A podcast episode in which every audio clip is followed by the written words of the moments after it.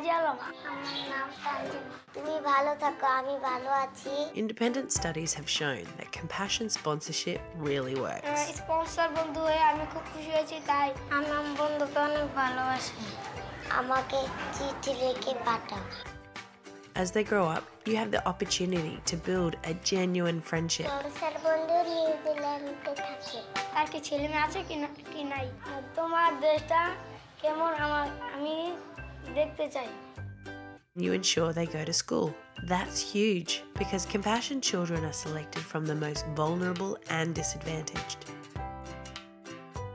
সে আমাকে সাহায্য করে এত এই এই পজিশনে নিয়ে আসে। তখন আমি ছোট ছিলাম কিন্তু কথাটা অনেক কষ্ট পেয়েছিলাম ওইটাই মনে পড়লে এখন অনেক কষ্ট হয় Without the opportunity to attend school, many children can expect a life of extreme poverty. As well as school, you send your child to the Compassion Project run by the local church.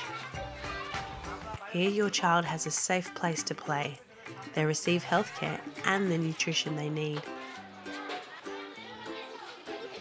They learn their true value and they learn to value others. দেখি অনেক আনন্দ লাগে এবং অন্যরেও দেখাই আমার sponsor বন্ধুর ছবি when you sponsor a child through compassion, you don't just give them things, you give them their childhood, you give them love, you help them see that they do have a future and it can be bright. Compassion children are up to 40% more likely to finish secondary school. They're up to 80% more likely to complete university. And they're up to 75% more likely to become community leaders. বড় হয়ে doctor হতে চাই টিকিটার হতে চাই। বলে আমার police হওয়ার ইচ্ছা আছে আমি বড় হয়ে ম্যাডাম হতে চাই ডাক্তার হতে চাই।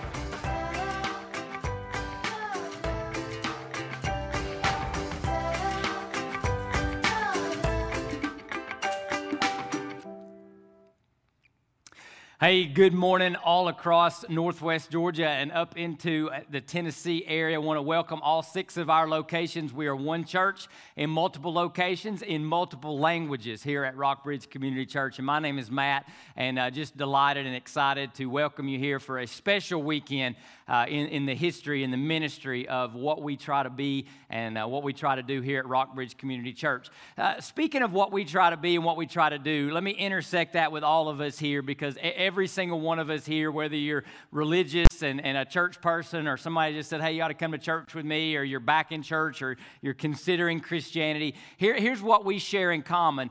All of us really want to be and we want to do something great.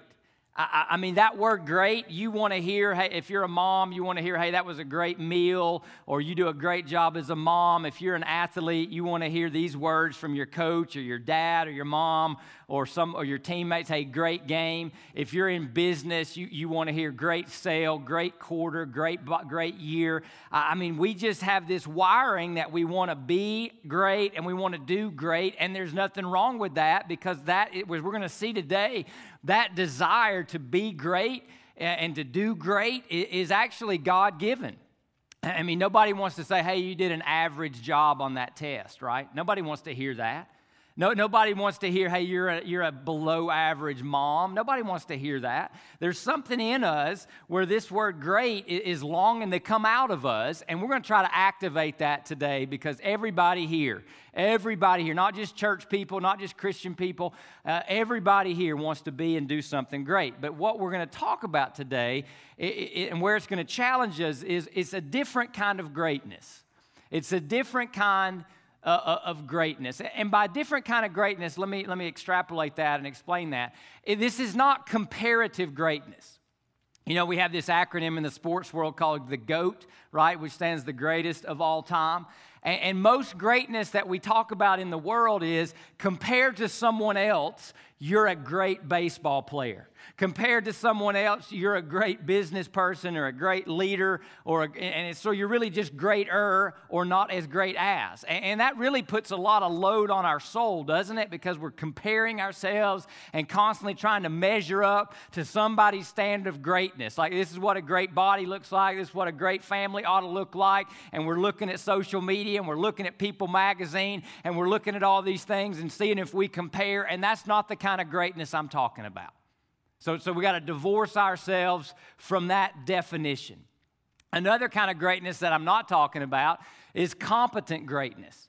Competent greatness is the guy who's got a great fastball, the guy who's got a great sales pitch, uh, the, the person who's got a great apple pie that they can bake up, right? Competent greatness, where you're great at something. Here's what I know about competent greatness, right? If you're great at something today, probably to by tomorrow or on down the road, you won't be as great as someone else. And it, it kind of has a shelf life, it runs out. If you depend upon your body to be great at, sooner or later your body won't be great at. At some point, you'll have to move on from being great at. So, we're not talking about competent greatness. The kind of greatness I'm talking about today that we're going to invite ourselves into, that you're di- that you really want to be a part of deep down in places maybe you don't talk about because it's not talked about in society, is the kind of greatness God has in mind for you. And it's eternal greatness. Now, we're going to see a subset of this work itself out in, a, in a chapter and a book of the Bible known as Second Corinthians, chapter 8. And, and the context here is we've got a poor church in Jerusalem that's suffering under a very, very, very harsh famine. And Paul writes a letter and he highlights the example of one church in, or a couple of churches in Macedonia to encourage this church at Corinth to do something great. And so we're going to use that to talk about this different kind of greatness that I think we're all wired, created to exhibit in our lives. So here's what he says. He goes, We want you to know, brothers and sisters, and he's writing to the brothers and sisters at Corinth about the grace of God that was given to the churches of Macedonia. Now, grace is interesting because he's going to con- connect greatness to grace. Grace is God given, undeserved. It's something God does for us, God does in us, and, and, and we don't earn it. We don't prove ourselves. We don't merit it. We don't, it just, it just, it's a gift from God. But this grace shows up through these Macedonian churches. It says, during a severe trial brought, brought about by an affliction, their abundant joy and their extreme poverty overflowed in a wealth of generosity, just giving of themselves. It overflowed. So notice the connection. God's grace to them resulted in generosity from them. Let me say that again. Do not miss this. God's grace from, to them resulted in an overflow of generosity from them. It was God caused generosity. And Paul says, I can testify that according to their ability and even beyond their ability of their own accord, nobody pressured them, nobody coerced them, nobody made them. They begged us earnestly for the privilege of sharing in the ministry to the saints, in helping these poor, this poor church in Jerusalem. So look what happened, right? So God does something to them, God's grace to them results in, in generosity from them, and that generosity is sharing to help some poor believers in the church at Jerusalem. So Paul sends this guy named Titus, and he goes to kind of complete this offering and this, this, this fund to help these poor Christians. So we urge Titus that just as he had begun, so he should also complete among you this act of grace. There it is again. Now, as you excel in everything, so he's talking about matters of faith, matters of our, our, our, their walk with Jesus. So we might say for this sermon, just as you're great in everything, in faith, in speech, in knowledge, and in all diligence or devotion, and in your love for us, he says, excel also in this act of grace, this overflowing God's grace to you, generosity from you, through you, right? So be great at that. Be great at giving. So we're going to zoom out from this example and talk about two, true greatness for just a minute. True greatness, as we would see it here taught in Scripture and, and, and this working itself out, true greatness is always leveraged for other people. The world wants, we're, we're, we want to be great in the world, and usually that's directed back at ourselves. We want to be great at so we can make more money. We want to be great at so people can say, that a boy, that a girl. We want to be great at so we can get the promotion. We want to be great at so we get more likes on social media. Most of our greatness in the world that we're invited to share when we get, look on social media and we walk by People magazine, when we look around us, is greatness that comes back toward us. The greatness that we see exhibited by the Macedonian churches and the greatness that I believe we're called, created, and invited into today is greatness that is for others. Now, I have to be more specific about this word others, and it is a dominant theme of the Bible that God calls his people to leverage themselves for the most vulnerable in the world, in specifically for the poor all throughout Scripture. Proverbs 22 9. The generous, remember where generosity comes from? God's grace to us, generosity through us, from us. The generous will themselves be blessed, for they will share their food with the poor. In Galatians 2:10, Paul is recounting how many people are becoming Christ followers. And, and the, uh, he's asking, you know, questions of the apostles, the leaders of the church. Hey, what do we do? How do we handle this? And they say to him, keep doing what you're doing. Keep sharing the news of Jesus' death, burial, and resurrection. But they only ask we do one other thing. That we would remember the poor, which I had made every effort to do. So, so think about this. Think about this. You're part of a church Church is growing, church is baptizing people. We're putting people in small groups, teaching people how to live and be like Jesus, teaching people how to fulfill their purposes. We're seeing people delivered from addiction. We're seeing marriages healed, families restored. All that's going on, and we're like, hey, God, we're great, right? And God would say, whoa, whoa, whoa. No, no, I, I want to make sure, though, that you remember the poor, well, meaning you help the poor. And, and, and Paul would say, absolutely. It, it, it, they go hand in hand. Being a great church, being a great ministry goes hand in hand with being generous to the, to the poor. Now, here's the crazy thing this greatness is for others, and we see this greatness in Scripture, but here's the, here's the amazing thing this greatness is not commanded. So much of so much of what a lot of us think about church and religion is a bunch of thou shalt and thou shalt nots, and, and the pastor stands up here and he's you know beating people up. You ought to do this, you ought to not do this, and we're trying to make people feel guilty, and we're trying to shame people and guilt people, and guilt and shame are powerful motivators, aren't they? And, and, and, so, but Paul's like, no, no, no, this is not commanded. Look what he even he goes so far. He says, I am not saying this as a command. So he's like, I, I want you to be great for others. I want the grace of God to you to result in generosity through you. Grace of God to, generosity through, aimed at helping the most vulnerable, aimed at helping the poor. But Paul's like, I'm not going to command you to do this. I'm not going to make this up there with thou shalt not kill. So what does he do?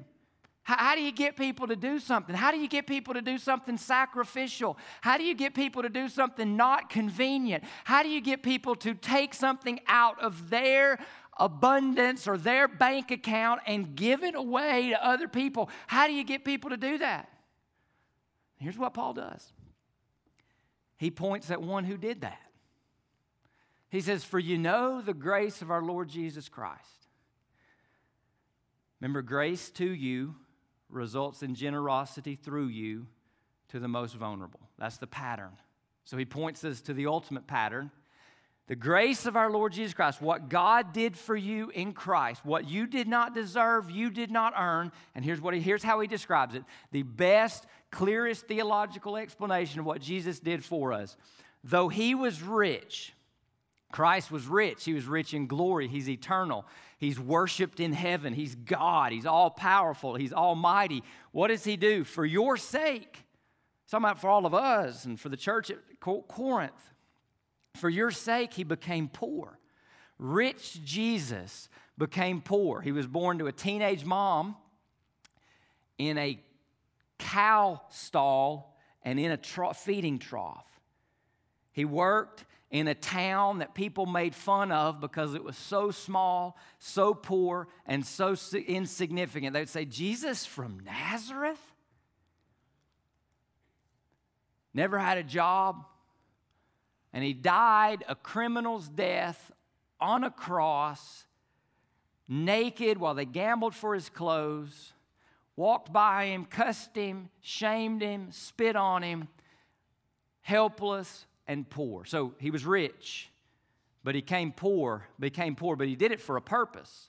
So, rich, poor, purpose. Here's the purpose. So that by his poverty, all that he went through, all that he lived, how he died, you might become for your sake, you might become rich with the grace of our Lord Jesus Christ. So you see the pattern? Christ is rich. For our sakes, he becomes poor, so that through his poverty we might become rich. So he says to Corinth, Hey, you've got resources. Look at Jesus. Your brothers and sisters in Jerusalem don't have those resources. In fact, they're suffering mightily under a famine. So, for their sake, would you become less rich or would you become a little poorer so that they might have what they need just to get through the famine? So, true greatness, what do we got now, right? It's not commanded. True greatness is for others, and true greatness looks like Jesus. It's Christ like, it's patterned, it's modeled after Christ. It's mo- not modeled after the goat, it's not modeled after the people in the, in the Hall of Fame of your industry or your sport. It's modeled after the one who, for your sake, became poor so that we might become rich spiritually and eternally. Listen to how Jesus would talk about this. And he uses our, our word this morning. He says, Who is greater? He, says, Let's look at how the world looks at greatness. And this is the invitation. He says, Who's greater, the one who's at the table or the one who serves? It's not, is it not the one who's at the table? So, so if you just stop there with that question mark, he says, look, the world would say when you go into a restaurant and you sit there and, and everybody's waiting on you, or you go into a meeting and somebody's at the head of the table, or you go to the Hall of Fame and everybody's like, oh, wow, look at him. Who, who's the greatest one? The one that's being served, the one that everybody's like, oh, wow, look at him. But he says, but I am among you as the one who serves. And Jesus is the greatest. And He's the one who serves. He's the one who was rich, but for our sakes became poor, so that through His poverty we might become rich eternally and forever spiritually. So let me say a couple of things about this true greatness. First thing is this this greatness is created. It's created. I, I don't get to take credit for, for, for what, what's created, right? Nobody gets to take credit for this kind of greatness because this greatness is created by God's work for us, by God's grace to us. So let me say it a couple of ways so you can understand what I'm talking about, okay? Before there was a you, there was something great for you to do. Before there was a you, there was something great for you to do. Remember, I said we all have this desire to be great, to hear, hey, you're great. Hey, that was great. Hey, great game, great job, great meal, great friend, great mom, great dad. We all love that, right? We're wired to hear those words. And God had that in mind before he created you. Listen to Ephesians 2:10. You are God's masterpiece. If you've received the grace of God in Christ Jesus, the salvation of Jesus Christ, Jesus' salvation, you're God's masterpiece. He puts you together. He created us. Remember, true greatness is created. He created us anew in Christ Jesus. So previously we lived for me, myself, and I.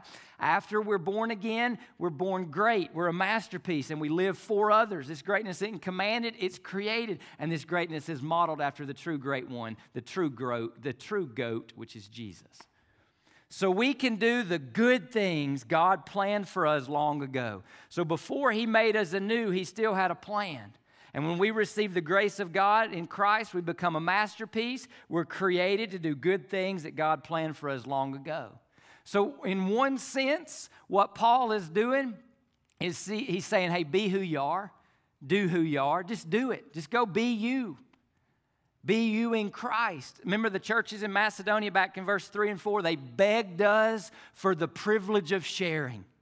Paul didn't have to ask. He didn't have to guilt. He didn't guilt trip. He didn't command. He, they were just being who they were in Christ. Because in Christ, when it hits our heart that He who is rich for our sakes became poor, so that through His poverty we might become rich, then we just go out and be that to the world. That's really what it means from last sermon series to be like Jesus. And so this greatness is reflective. We're not the sun, S U N, we're the moon. The moon can never take credit for the light. We call it moonlight, but it's really a reflection of the sun's light. So God just takes all people like us in here who are God's masterpiece, created to do something great. We're wired for it when we get the grace of Jesus' death, burial, and resurrection into our hearts, into our minds, into our souls, that he who is rich for my sake, for your sake, became poor, so that through his poverty we might become rich, when that hits our hearts, we just go reflect that in various ways, in various platforms, in various situations all over the planet. All over the planet. And it reflects Jesus. Doesn't reflect Matt Evans Doesn't reflect Rockbridge, reflects the one who, for my sake and your sake, became poor, even though he was rich, so that through his poverty, we might become rich. So it looks like this God's grace to us, God does great through us, and then glory goes back to him. So it's not applause to me, it's glory to him.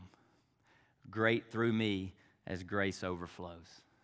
So here's a prayer I want us to think about praying. Okay? God, as you have been to me, so I will be to others. God, as you have been to me, and, and how has God been to me? He who is rich, for our sakes, became poor, so that through his poverty I might become rich eternally. Now go and be the moon. Go and reflect true greatness. Whenever you see a need, whenever you have an opportunity, wherever God places you, wherever God positions you, God, as you have been to me, so I will be to others. And we have an opportunity to really answer that prayer today as the gospel of Jesus, the grace of the Lord Jesus works in us and through us. We have that opportunity, thankfully, because we have an amazing, reputable, incredible partner called Compassion International. And they give us an opportunity to meet needs in, uh, in, in one of the most impactful, if not the most impactful way right now to relieve and transform someone out of poverty, which is child sponsorships. That for $38 a month, I can help a child all the way around the world break out of extreme poverty. My wife and I are just blessed and honored because we get to sponsor four kiddos. Here, I, am I'm, I'm blessed that I've been able to go spend several weeks with them. You know, when I go to Ethiopia, this is my man Ashinafi. He's a baller. This is Yabsara, and this is Sentayo. Um, had the I've had an opportunity to be in their house. Uh, their mom makes some mean bread. It's amazing. Blesses me. The coffee's great. Uh, the love is better. And uh, he calls me dad. I go once a year. He calls me dad. I had the opportunity with uh, Ashinafi and Yabsara's uh, birth father. Had the opportunity to pray with him to make Jesus his Savior and Lord on one of the trips. Uh, last trip I was on, I went into this home, and there's this, this little boy named Nathaniel. He's got a uh, severe medical condition. And I went into the home, and I was broken. And uh, I, I, I, I, said, Hey, I've got to sponsor that kid. Made a long distance call to Beth. Cost like $20 a minute to make a long distance call. I said, Beth, uh, by the time I hang up on this phone, we could have sponsored this kid twice. and she's like, Do it, do it, do it, you know. Uh, so we, we picked up our fourth, uh, our fourth compassion kit. And uh, we have that opportunity to do true greatness. And, and, and honestly, this is not about uh, this guy. Um, this is just me or Christ in me. And uh, so we have that opportunity. And, and we, we're privileged today that we're actually going to get to hear the story of a compassion alumnus who is, grew up in extreme poverty and because someone said, hey, because of God's grace to me, I want it to overflow in generosity to others, uh, she broke out of extreme poverty. We're going to play her video. She's going to join me on stage after that. So uh, let's meet Miss Olive and her story. When the Lord's Resistance Army came to our homestead, I was very scared. We heard that they had begun burning homes in the next villages. We knew that we couldn't stay in the huts anymore.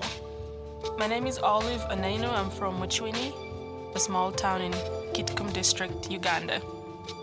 I felt very helpless most of the time, hiding from town to town and sleeping in the forest and walking long distances with no shoes. My grandfather keeping on saying, You gotta hold on, you gotta hold on. God will never change. He's still God. I felt betrayed because the Lord's Resistance Army were composed of people that you saw in the community, children that you knew, some of them you grew up with. And here are the same people who come in the villages, and they're the same ones who are killing and butchering people. I just could not understand it. I felt like I was losing everything. things changed for us when I became involved in the compassion program. It was my refuge. I knew everything was okay. Through the compassion program, I was able to get my first pair of shoes, get a mattress to sleep on, get the best medical care that I needed after having suffered from tuberculosis. I was also able to go to the best school, and all that started because someone believed in me. My life has changed only because someone believed that they could make a difference, that they could release a child from poverty.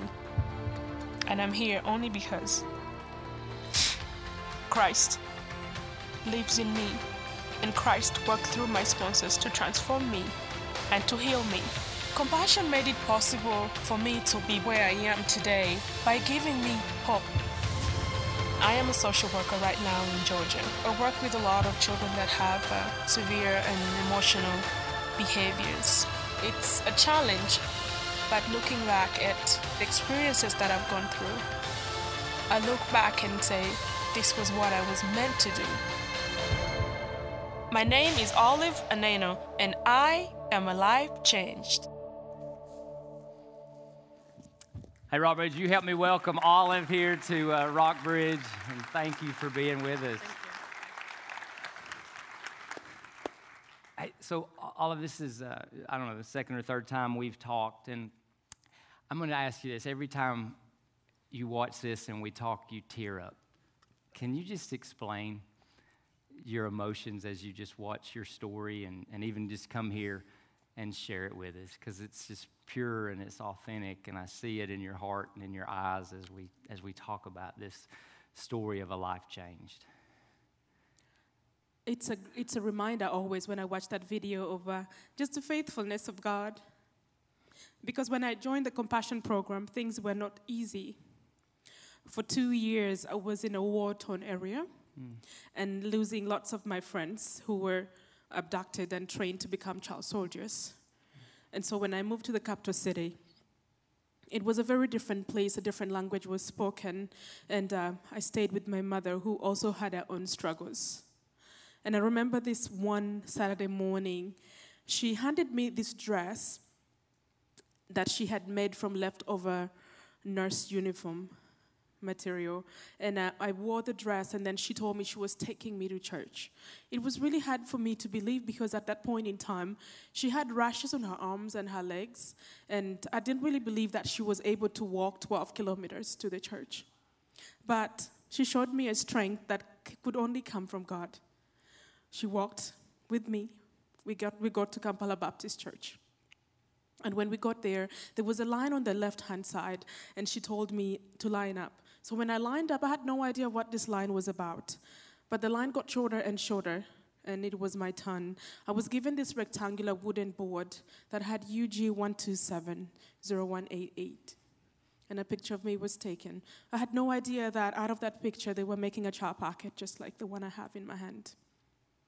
Now, my child packet ended up in a totally different continent. Australia. And a family was attending church, just like today.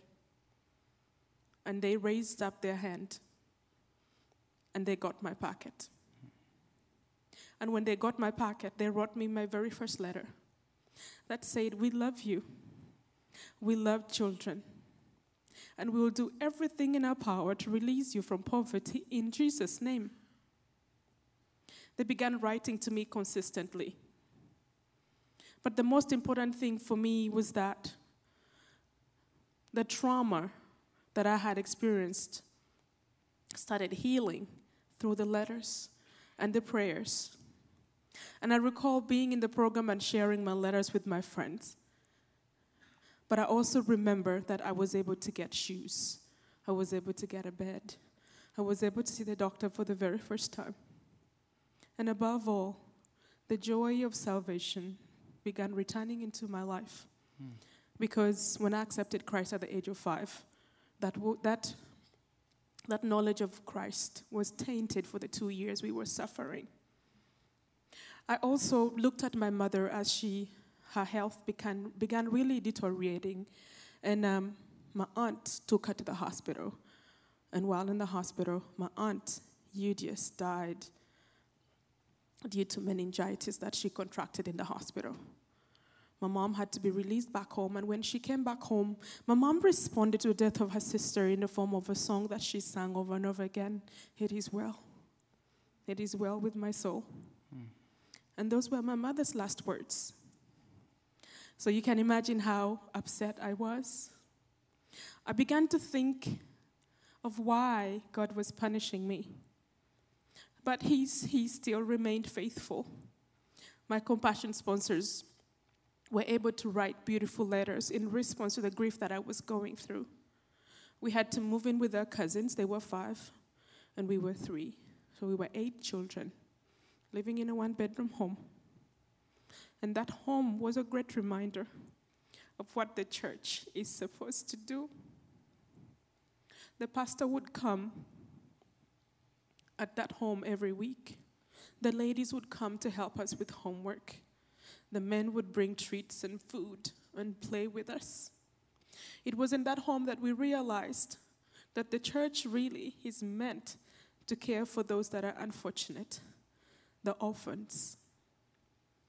So when I watch that video, I am reminded of the faithfulness of God.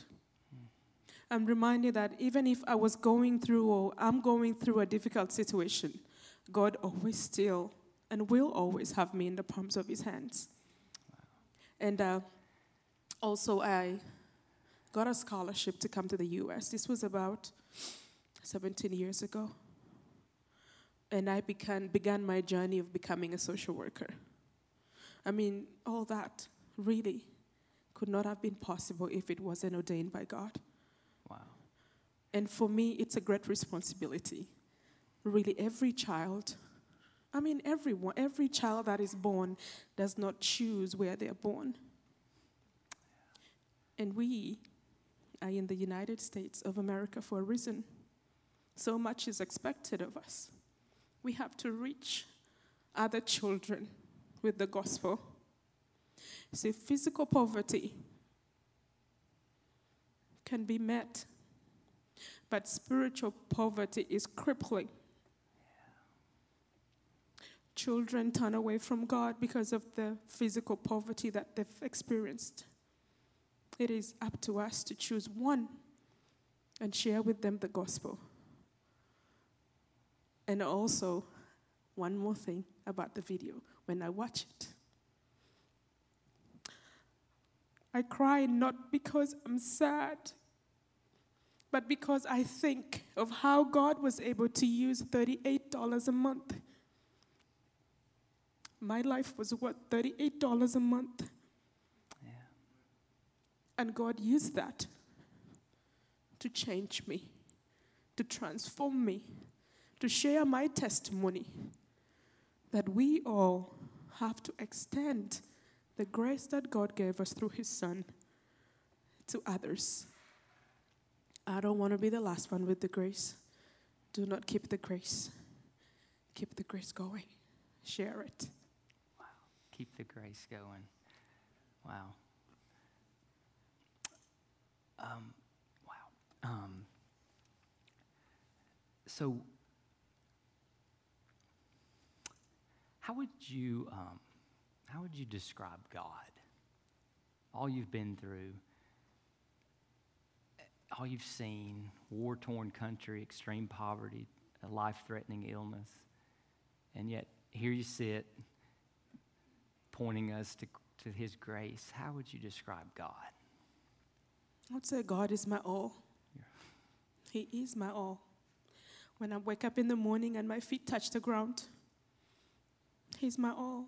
There are people who are not able to do that. Even when I get upset over someone at Starbucks messing up my order, I'm still thankful for God for God's presence. I remember being in the compassion program at the age of 15. I was in the hospital for a whole year because I suffered from tuberculosis. But even in the midst of that, He was still my all. Mm. I have become who I am because God was able to send different people in my life. If I was going astray, He sent someone to bring me right back on the path where He wanted me to be. And I'm so blessed that He's always carried me in the palms of His hands. Amen. So, all of you sit here today, I, I believe, not by accident, but by God's grace and mercy and providence. And you, in many ways, represent uh, the, the, the children of the world in extreme poverty. And here we sit in northwest Georgia and, and the Tennessee Valley. And uh, what would you say to us from your perspective and on behalf of the millions of children that live on the brink of death and in extreme poverty? What would you say to us today? I would say that we can end poverty. We can end poverty. And I want to say thank you to all the sponsors that are here. On behalf of the children that you sponsor, you will never know how much you mean to them. It might only be $38, but that is saving a life. About two years ago, I was in New York with my son Felix.